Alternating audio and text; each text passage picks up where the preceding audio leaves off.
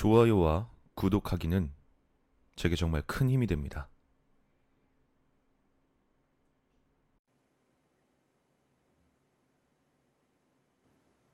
형, 저 어제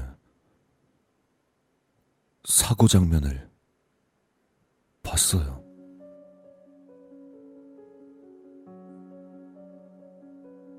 같이 일을 하고 있는 알바생이 뺑소니 사고를 목격했다고 한다. 친구들과 함께 술자리를 가진 뒤 차를 몰고 집에 가던 도중 하얀색 승용차 운전자가 차 앞에 쓰러진 여자를 급하게 트렁크에 넣는 장면을 우연히 봤단 것이었다. 트렁크에 여자를 넣으면서도 비틀비틀거리는 게 아무래도 이거 음주운전인 것 같더라고요. 진짜? 그래서 경찰에 신고는 했고? 알바생은 약간 주저하다가 대답했다. 아니요, 형. 그래서 말씀드리는 건데. 그게 저도 그때 음주운전 하고 있어서 저까지 걸릴까봐 못했어요. 이거 어떻게 해야 돼요? 말하는 꼴이 참 한심했지만 더 뭐라고 하진 않았다. 이후 알바가 끝나고 집에 가던 도중 뺑소니 사건의 목격자를 찾는다는 현수막이 눈에 들어왔다. 어젯밤 한시경 흰색 아우디가 25세 은행원 김 씨를 치고 시체를 몰래 트렁크에 실은 장면을 목격한 사람은 아래 번호로 연락을 달라고 써 있었다. 아마도 녀석이 봤다는 사건인 것 같아서 난 바로 휴대폰으로 사진을 찍어 녀석에게 보내고 바로 전화를 걸었다.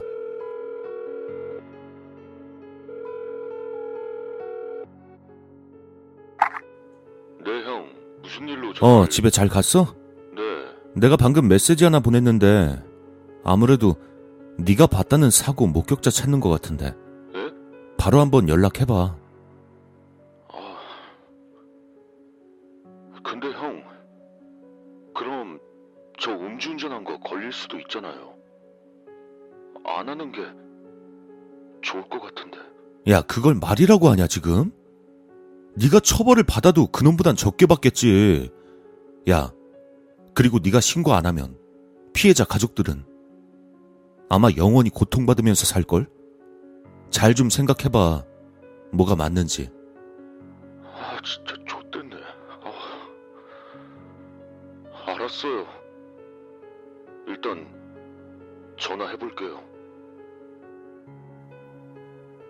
우선은 전단지에 써 있는 번호로 연락해 보려는 모양이었다. 녀석의 운전면허엔 안 된 일이지만 옳은 일을 하게 한 거였으니 이게 맞다고 생각했다. 하지만 다음 날 녀석은 알바를 나오지 않았다. 아무리 전화를 해도 집 전화도 핸드폰도 받지 않는다. 또 다음 날이 돼도 아무런 연락이 없었다. 그리고 그제서야 난 알 수 있었다. 현수막은 피해자와 경찰만이 붙일 수 있는 게 아니란 사실을.